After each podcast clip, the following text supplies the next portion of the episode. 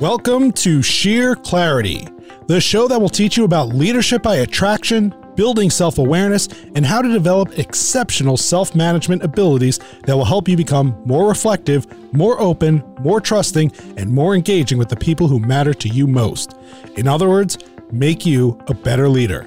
Head on over to sheerclarity.com where you can learn more, subscribe to the show, and connect on social media. And now, here's your host, J. Kevin McHugh.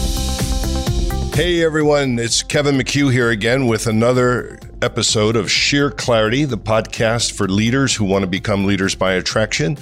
Uh, today I'm excited to be in my backyard. It's always wonderful to uh, to think I'm doing local, and I have with me today Kim Riley, who is the president of Hylant.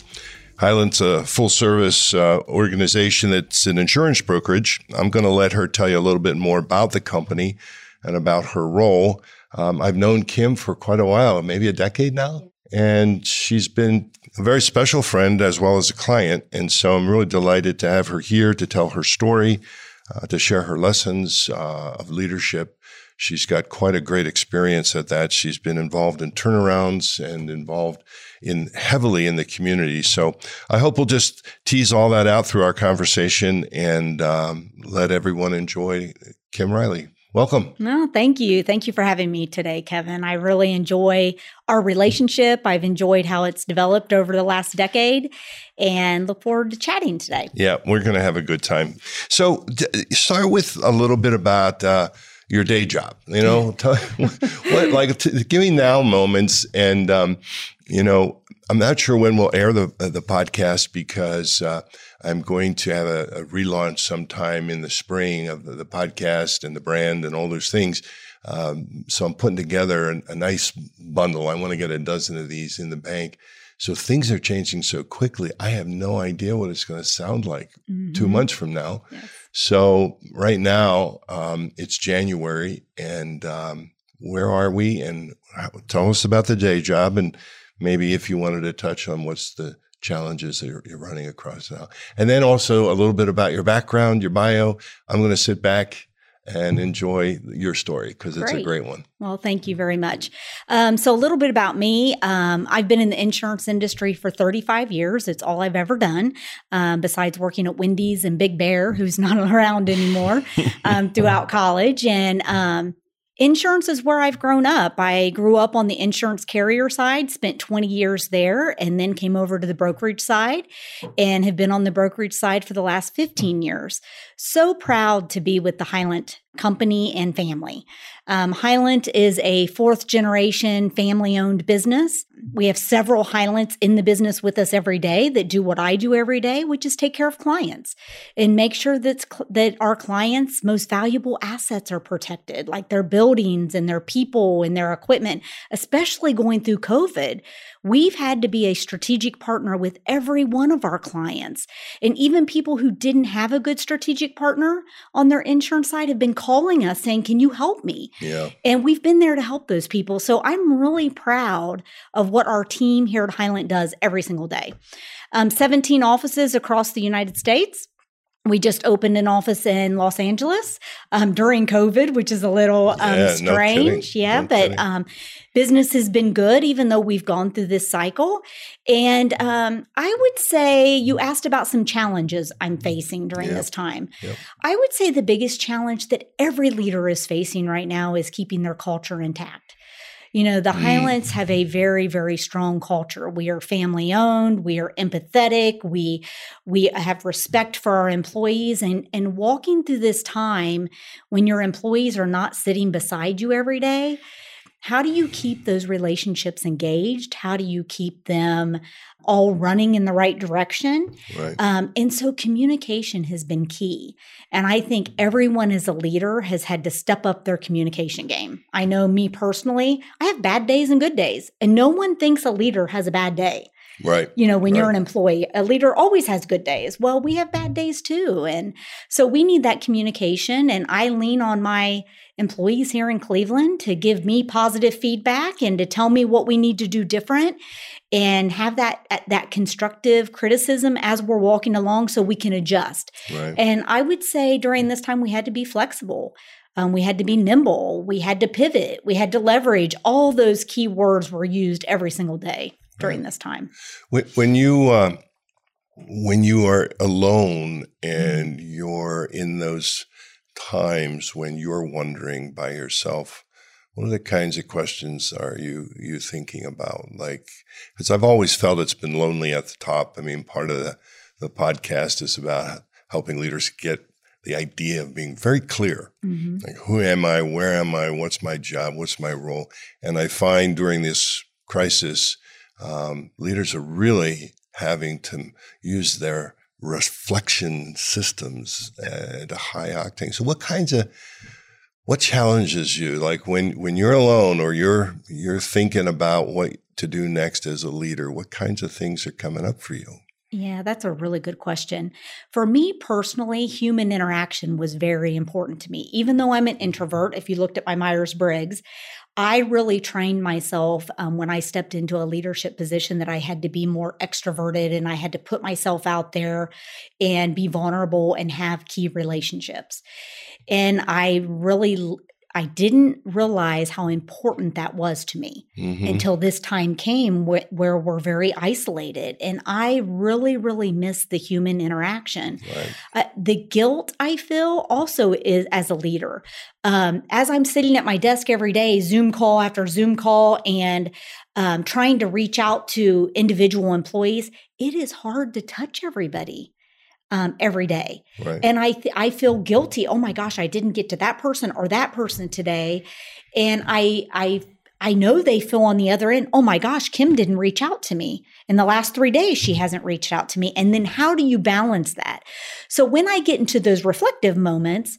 I try to think about how can I be more efficient at doing that? Mm-hmm. And it's not an efficient process because when you talk to someone, you need to dig in. You need to become empathetic and you need to listen to what what they're dealing with. Right. it can't be just a 5 minute call and I move on to the next one. It's not a task on my to-do list. And so how do I how do I take that deeper um, and keep those relationships intact and keep the communication open? That's what I really reflect on a lot. I also, during this time, um, my routines were very, very important. I wanted to be that person that could jump out of bed five minutes before my first call and run to my computer and get on and and not take a shower and not do my hair and not put any makeup on. And it did it didn't feel good. Yeah. It just didn't feel good. And I found that I had to go through my routine. I had to get up, I had to do my yoga or workout, I had to go take my shower, I needed to dress. Um, I I needed to get into my normal routine that would get my head in the game. Right. So for you, it's been guilt to me is one of those things leaders rarely talk about, you know, mm-hmm. but I, I have a feeling it's kind of a consequence of being high performance. We worry about getting all the things done that we should get done. Mm-hmm. And we feel guilty when we don't. And I think it's just the other side of the coin of being a super high responsibility person, which is what we're looking for in leaders. Mm-hmm. Um, it would be interesting to to pivot just for the moment um, before we continue. I'd like to know more about your life uh, growing up, and just let's talk about. Uh, I mean, we hit the now moment, got it, got the energy, but boy, tell me about growing up as a kid, and and a little bit more about you just as a human and what's been shaping you? What are some of your heroes? Uh, what are some of your challenges? Some of the big times that really help shape you? Um, and you can do it in a linear way, or you can do it sporadically, or if something's popping out right now, just lay it on us. But I want to know a little bit more about the story behind the woman here's right now. Thank you. So I grew up in Springfield, Ohio. My mom and dad met in high school, and I was a high school pregnancy. And they went to church youth group together. So you still need to talk to your children. and so, um, but they are role models for me because even though that happened, I was the unexpected. My parents are still married today. They're young grandparents, young great grandparents. Still very involved in our family. They um, were great role models. I would tell you, growing up in Springfield, Ohio, I, I grew up in a blue collar world. If you saw Hill, Hillbilly Elegy, Yeah. that was the world I grew up in. Oh, and Oh, wow. and so how do you break out of that? For me, I can tell you I went to high school. I can't remember a guidance counselor talking to me about going to college. Not a single time. And so you had to reach deep down and figure out what am I going to do next? And I can remember the day I was going to go to community college. That was what I chose to do. I sat down with my dad, and my dad said, Okay, we'll go to the bank and get a student loan so that we can get you to college. And that's what I did. And from there, you know, along the way, uh, mentoring is so big nowadays. Yep. But I truly believe that we have hundreds of mentors throughout our life, people that have just touched us all along the way and they push us, and we don't realize it until they're out of our lives. And so you never get that opportunity to go back and say thank you. So, one of my professors at Clark State Community College in Springfield was the ex mayor of Springfield, Mr. Burton, Dr. Burton. And he pushed me. He saw something in me and he said, Kim, you're the head of the accounting club. I was an accounting major. What do you want to do? If you could do anything, what would it be? And I said, I want you to take us to New York City. I'm a small cat town girl. And I said, it, and he looked at me and he said, if you raise enough money, I will take you all to New York. And he mm. did. We, I No had the biggest party on campus, raised a lot of money, and he we he got us a bus and off we went to New York. We went to the United Oh. Nations. We got to see the stock market because it was still open. We got to go to Broadway. And wow, were, were my eyes opened at how big the world was. yeah. So all of, I have all kinds of stories along my career of people that have touched me and have pushed me way out of my comfort zone and challenged me. And then you have to think about it and then you jump at that challenge. Now, have I been successful at every single one of those challenges? No. Successful Right. people fail a lot more than they succeed. Um, but you got to take the risk. And that's what I would tell young people today jump and take some risk in your career and in your life take some risk and see where it can go because those are when you have the biggest growing opportunities as an individual i believe Could not agree more. The theme that um, interviews have had uh, over the course of the, uh, I think I'm maybe approaching 15 of these now. I mean, the podcast is less than a year old, or just over a year old, I should say. But almost every guest is a CEO, and they speak in this terminology of risk and leaping and growing and failure Mhm. and ultimately the awareness of that it's okay to fail. Did that come? Did you feel that when you were young? Um, was that an encouragement that you got from your folks to try, to try, and it's okay to fail? Because I, I wonder at times in the contemporary society, um, we hear about the next generation of potentially being coddled or put in a bubble, or I hear terminology like hel- helicopter parenting and things of that nature. Do you think there's been a change in the risk profile for for people? Are, are people being more cautious, and, or, or do you think it's it's just dependent on the person?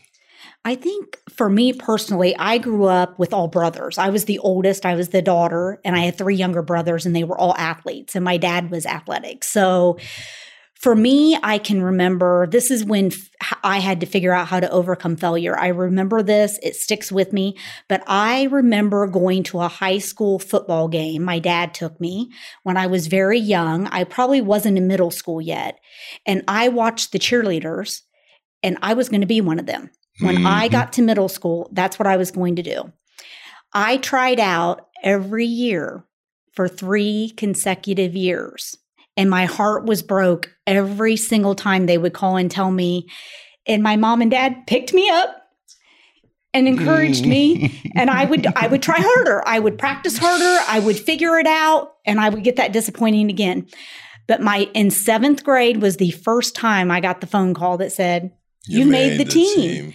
and Wow. i was never ever going to lose that and i think as a leader as you're failing along the way, you learn from those and you will never make that mistake again. You know, you have that mistake and I'm going to mm. perfect that, or I'm going to surround myself with someone who can protect me from making that mistake again. That's a key thing as a leader, I think, is being able to look at yourself and say, okay, what are my weaknesses? Yeah. What do I need to surround myself with? And be okay with that be vulnerable to say i have this weakness i've got to protect myself and and be able to lean on someone else to do that for you There was there was quite a moment there when uh, your emotions were, were were being evoked as you went back to that. yes Um, I hope anyone who listens will take that as a lesson. You know, it's in the pain. it is It's in the pain, and uh, there's no greater pain than rejection. There's one greater pain than rejection, and that's called betrayal yeah by someone close to you. But other than that, rejection is a, uh, and and so I, I I don't know why I'm. This just came up for me as you were talking. Younger brothers, competitive brothers, a lot of testosterone sounds like in that household, and you're the one woman. Have you been able to connect that with what it's like to be a executive in this world today as a woman? Yeah, that's a good one. So the insurance industry is very male dominated. Um, you know, if you look at the top leaders in our industry, less than 10% are women Yeah, in that leadership role. So I feel honored to be in a president role within the insurance industry. It also comes with a lot of responsibility. I, I feel like I have a responsibility to help other and we're not a diverse industry. Help uh, help get more diversity into our um, industry as well. I would tell you the things that have helped me a lot, and I, I do a lot of public speaking, and I tell women groups that I speak to this.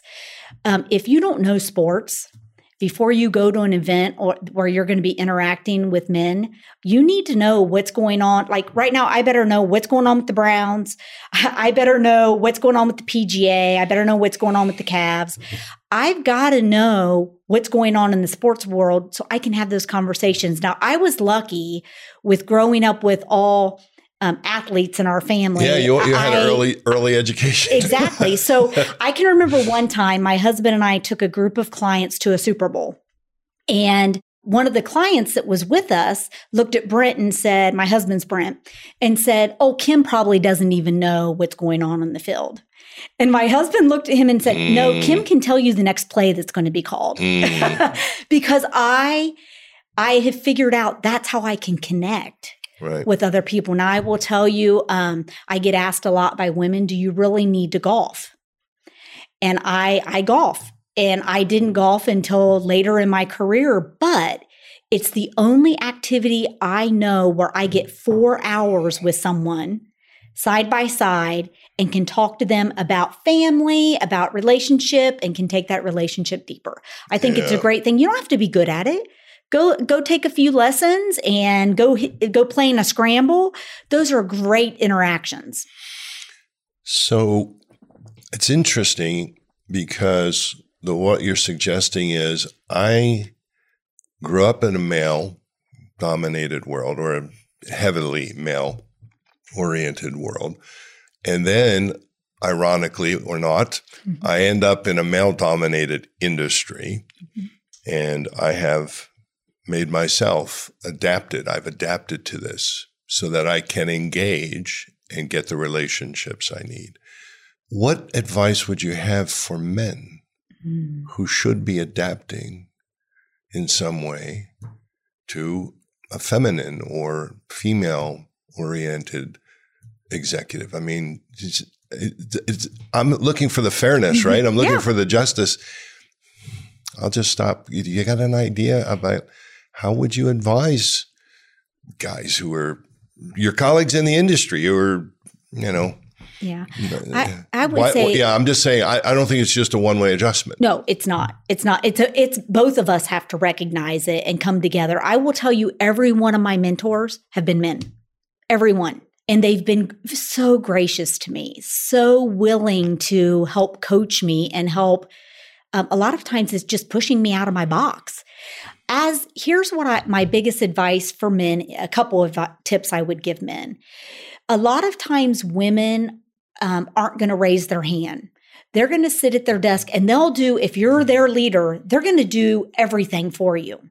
They are going to walk through fire to make sure you are successful. That's how we are.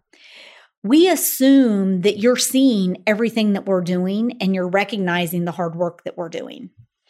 So, when that next, um, we need you to be our champion because there are many times when the upper echelon of a company are together talking about who who's our top 5 candidates in the company that are ready for the next promotion. Yep. I need a champion to put my name in that in that group. And that's where women get left behind so often. I think we don't have good champions um, because we hear the good old boy club, but it's just who you're more comfortable with and they're the names that get put forward. Well, we need those champions to recognize the women that are on their teams, making them successful and getting their name into that mm. into that group. I think that's very, that's a big one. Very powerful. So if you're a young leader or a middle uh, of the age category leader or an old dog learning new tricks, I think the message is clear. You, you know, if you're on your treadmill right now or cleaning the garage and you're listening to this podcast, listen to what we just said. When's the last time you identified and was a champion for a female leader? And I and I with females, yes, but diverse leaders also. Absolutely, you know? yeah, and, and, yeah, and that's a great topic. So yeah. let's just let's pivot there because I do think of sexual orientation mm-hmm. as a uh, differentiator in in the diversity category along with all the others. And so I agree with you. We should we should broaden the scope of it. Being a champion is critical. But as we were talking about it from just the pure gender perspective, in the strictest sense of the, the gender categories, there was definitely a call out to men to look to women and other diverse categories and ask yourself the question mm-hmm. Have you identified someone that you're going to get behind and become the champion yep. and, and take them to the party and put them out there? Mm-hmm. And of course, if you did that, right? Let me ask you a question.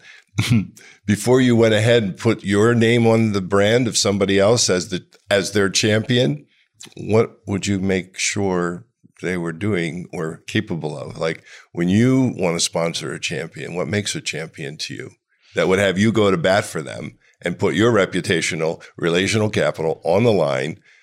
What do you need to see? Yeah. I I would need to have a good relationship with them. I would need to know their their history in their career. I would need to know what their aspirations are. I wouldn't want to champion someone for a position or for an opportunity that they would turn down. And so you've got to have an open conversation for, with that person before you ever become a champion Tell me what you're looking for. Tell me what skill set you're looking to develop. Because if I see an opportunity that will help you develop that skill set, I'll put your name in the hat. Um, so it's a pretty detailed conversation and trust. You got to build trust and be because you're going to put, as you said, you're putting yourself on the line. Absolutely, your, rep, your reputation's on the line. Absolutely. That. Yeah. The moment I say to take, uh, you know, Jane or Joe or or whoever and trust what I'm telling you. Mm-hmm. They can do this. Well, there you go. Yep. You're putting your stock um, on that person. Yeah. I would tell you that's probably one of the most rewarding things that has happened um, throughout my career is when I became more outward focused. Um, so a lot of people know as part of my story is I started having a breakfast and lunch every day with people I did not know. And this started 10 years ago. and so um, from that, every meeting I had, I tried to figure out how I could help that person. So I let the the conversation go away from me, not about me in this conversation, right. even though I want to sell them something or uh, help them with something. I refocused it on them and said, "What can I do to help you?" Right. Those people never ever forgot that I was willing to help them. And I would try to introduce them to at least two people within my network. And that was my constant. I have people, my network is so strong. I have people from 10 years ago that I introduced to people that still are connected to me and still reach out to me and have conversations with me Yeah. about what's going on with their career because we got down to that level. We got to know each other about what they wanted to achieve in their career or in life in general. You're the consummate network. Actually, I think you have um, been you've spoken on this as a Mhm. topic. Um, so one idea is for people just to make sure they have at least X number of breakfasts or lunch every every week. Do you actually set a goal? Do you have a numerical goal, or is it just instinctive now? You just look at your calendar and you know I got to I got to find a lunch. I got to find a breakfast. Um, before COVID, it was booked out at least a month ahead. wow. Yeah. And I had a mentor, a mentor challenged me to do that. The um, Joe Scarlett, who was chairman and CEO of Tractor Supply Company, was my mentor. Okay. and he pushed me to do that. Um, he's and he did it. He was very focused on the customers at Tractor Supply and his store managers. And so he would go out and make sure those were taking place. So he coached me to do that. And I took a leap of faith. I leaped outside my comfort zone. Yep. Um, probably the most um, career changing, uh, pretty life changing for me um, of those relationships I've built over time and how I've been able to give back to others. Yeah, it's it's. I wish I had gotten that earlier in my career because Mhm. I was I was the push salesperson.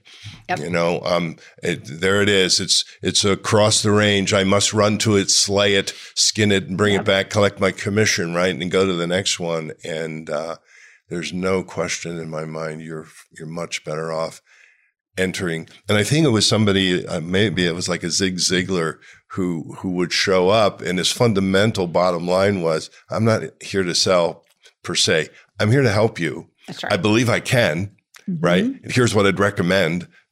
Yes. And you it's know, a different way of selling. It is. It is. I would tell you probably seven to 10 years ago, Harvard Business Review would tell us for someone to make a decision to change a service provider, they that person would have to have three relationships in that company that would know who they are or who their Yep. company is. Yep. Now Harvard Business Review says that's five to seven. No kidding. You have to have five to seven people in that company that know, for me personally, who Hylant is, knows someone on my team or knows me before they're ever going to consider changing that relationship. Even taking your phone call, right? Yes. Absolutely. Yes. I think Miller Heiman, if I recall, man, I did it 30 years ago, but I Mhm. remember we, we you, you would identify the economic buyer and the technical buyer, and then there's an inside coach. I don't know if those roles Those are, all still, are there. still there. They're still You- there. Yeah. Yeah. Your inside Uh, champion or or- coach. and yeah, yeah. we still use those Yeah. techniques. So, so when you look at pivotal moments um, of growth from the failure or from a challenge, um, besides the cheerleading, uh, do you have any i- i- that that have been current or in the last ten years? Mhm. Um, because I get the sense from my own life and the people I coach, there's always a challenge around the corner. Always.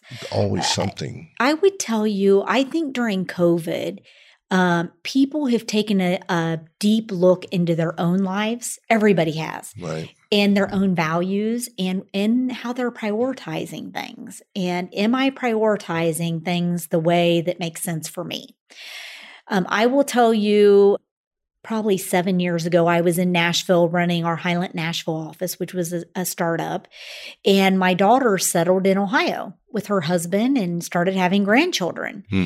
it was a pivotal moment for me. I started seeing my friends do all the things they do with their grandchildren because they were right there in Nashville with them. And I felt empty that Mm. I didn't have my grandchildren right there beside me. Yeah. And so I am so fortunate. I went to Mike Hylant, our CEO, and sat down with him and talked to him about the struggle. Here's the struggle I'm having, Mike. And, and if you could find me a path back to Ohio, Mm-hmm. I would be so um, honored to stay with Hylant and find that path. And he looked at me and said, Kim, we can make we can look for that, but even if it isn't with Hylant, we'll help you accomplish that. How often would a CEO say that? Right. Right. And so we thought in two to three years we could make that happen. And in seven months, he called me and he said, Do you want Cleveland? Wow. Yeah. So, how um, that was a big risk big risk that I would have that level of trust with our CEO to have that open, yep. honest, vulnerable conversation. And for him to step up and really listen to me and then take action. Think about how loyal I am to right. him and the Hylant organization because they helped me accomplish that. Yeah, I, I know the organization well and have, worked with Hylant for the last uh, more than a decade. And if there was one thing that I saw, um, that commitment to the family and the loyalty that you feel in a family is actually a critical part of the culture. It is. Um, and, you know, there's no perfect culture. Um, but if you were going to put one of the items on your culture list of things that has a powerful return mm-hmm. for people and for the businesses, people are loyal. They stand behind each other. Somebody's got your back. So it's powerful. So the challenge then was to face, look, I'm at this stage of my life and I have this other part of who I am. Yes. This kind of gets at life balance, doesn't it? It does. It does. How do you how do you balance it? I think a lot of people have found balance with working remotely. That's right. You know, I feel closer to my family. I don't know if it it's been hard on families who who have had children at home, virtual right. learning as well. Um, you know, there's challenges, but I think we all found joy in that. That's we found exactly joy. Right. Exactly and that's been a key word for me. Um, how do I put joy into my day every single day? Mm-hmm. How do I find joy?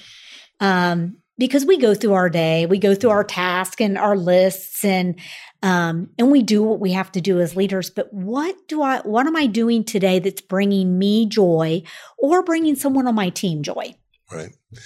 When you look out in the next five years or so, um, given this life balance, I mean, have you done any projecting about your five to 10 year? Not everyone does. I, I don't. I'm, I'm, I'm sort of, I call myself a, uh, evolutionary opportunistic mm-hmm. guy. I just kind of go and um, I have some general direction. But how about yourself? Are you are you aiming somewhere? Do you see a, a plan or a vision or for you and how would you define it? Yeah, I would say right now I'm in that stage where I really want to build a good succession plan for the office that I'm running for right. Hylant. I want to add value to the Hylant organization and help um, help us become a more diverse organization. Those are things that are key to me. If you think about what's that legacy I want to leave behind, or how do I want to put my print on something, mm-hmm. those would be key to me. I think we have that good diversity here in Cleveland, but how do we get that everywhere else?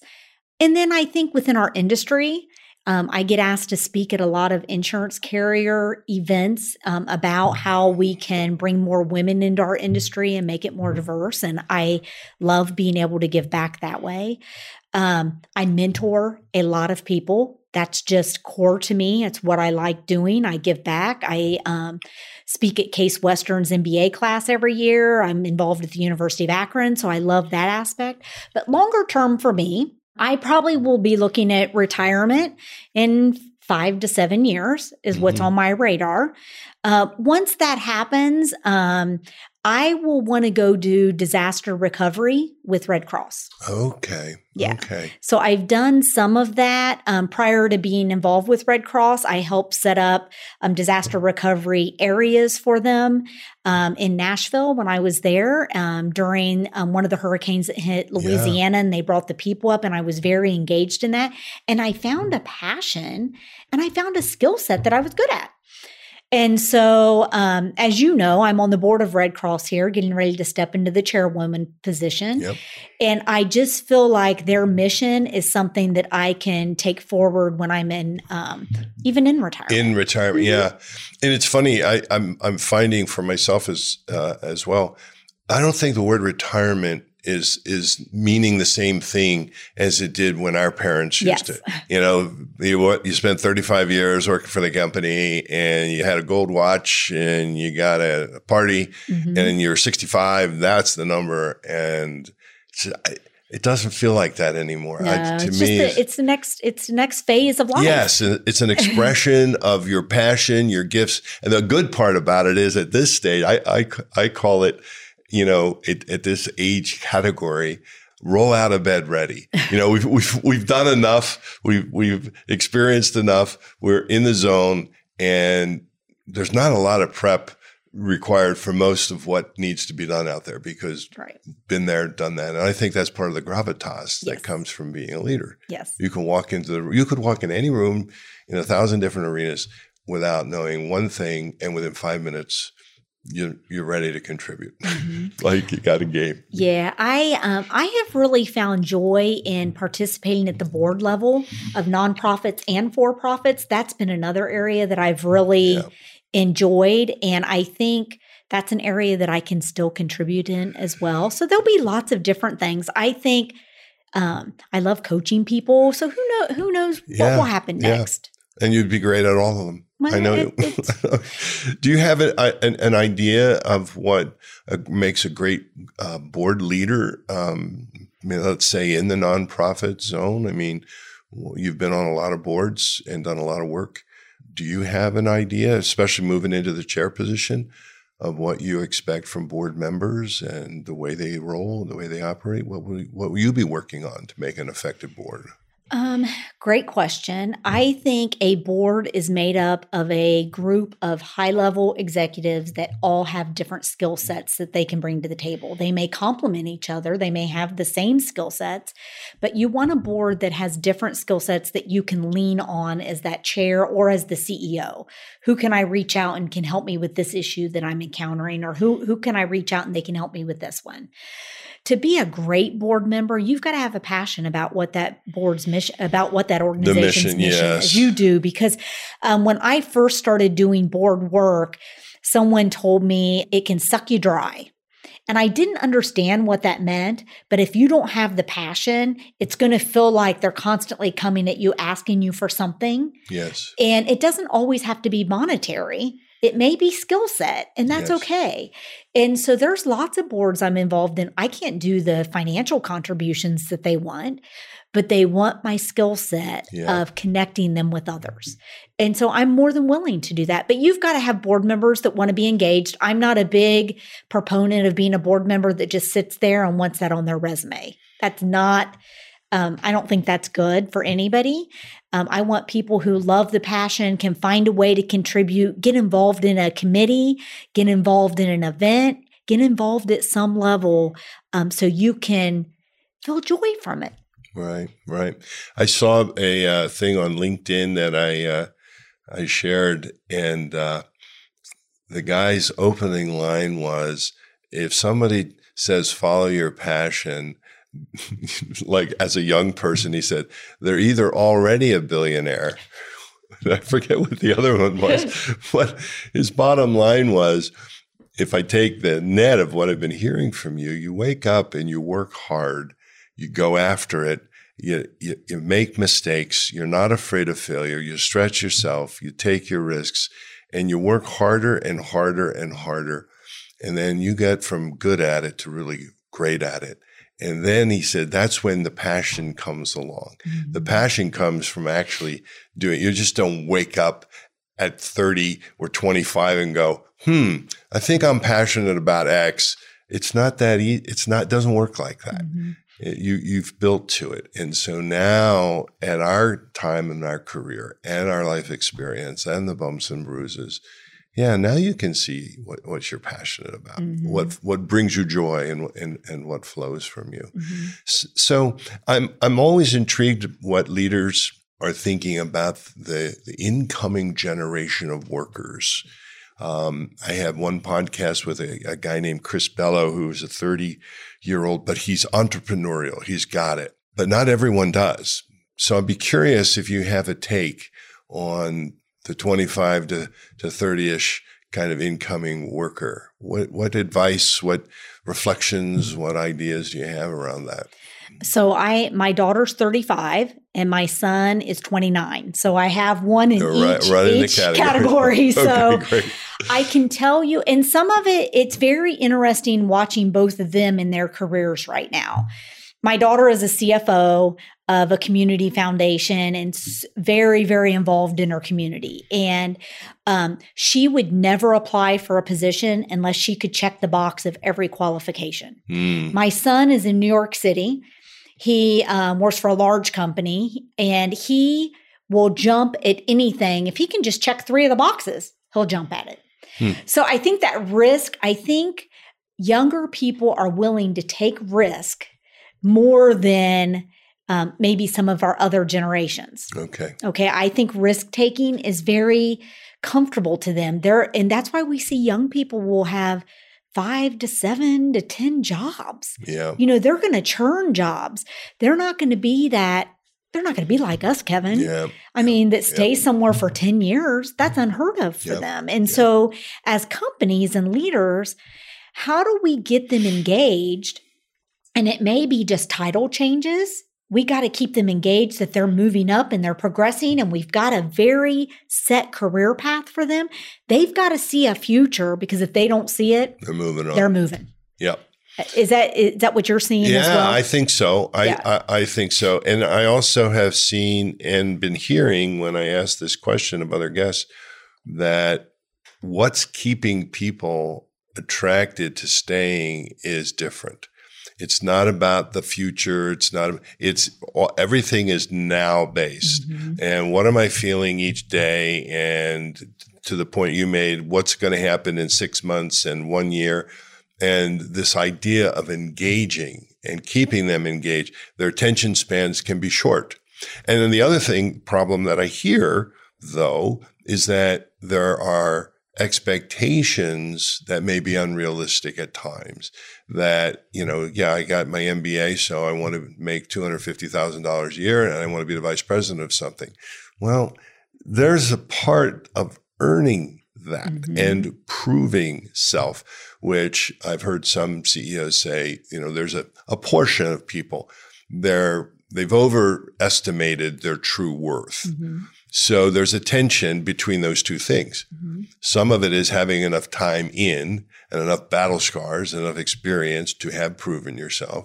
And then simultaneously, as you mentioned, you got to keep them entertained, got to keep them engaged. And I think they also have a sense of cause. They have to feel like a real direct Mhm. connection that how am I helping the world? How am I helping society? And we can make those arguments pretty well if no matter what the job is. Mhm. But if you don't take the time to do so, they might miss it. So it's a great time to sort of slide into my uh, my what I'm calling the signature question that I ask every every guest. I don't know if I warned you about it or not, but you may have, have heard it. I like people to stand where they are now in their in their state, in their career.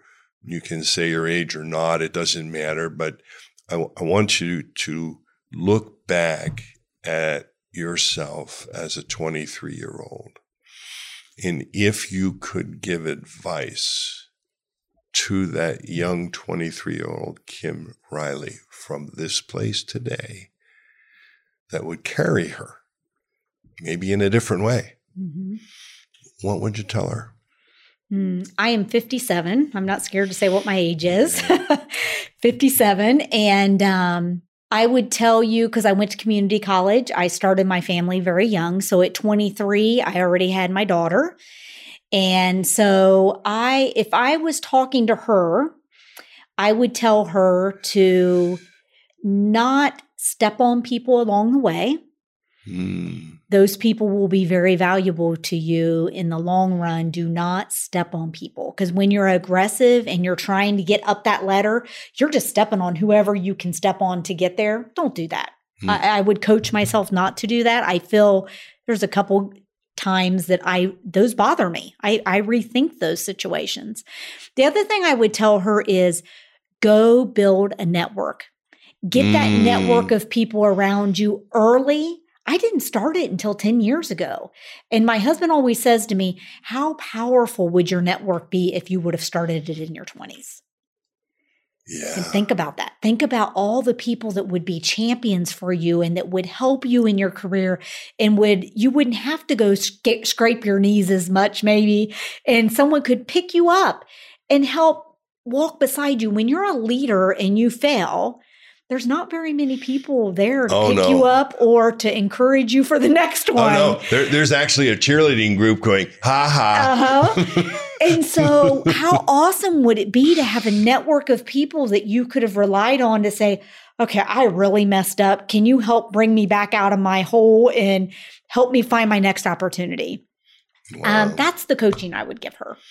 Yeah. So don't step on people mm-hmm. on your way up the ladder and build that network sooner rather than later. Fascinating. Kim, can't thank you enough. You know, I, I, I knew it would be a great interview, but I didn't realize the time would fly the way it did. I feel like we just got started.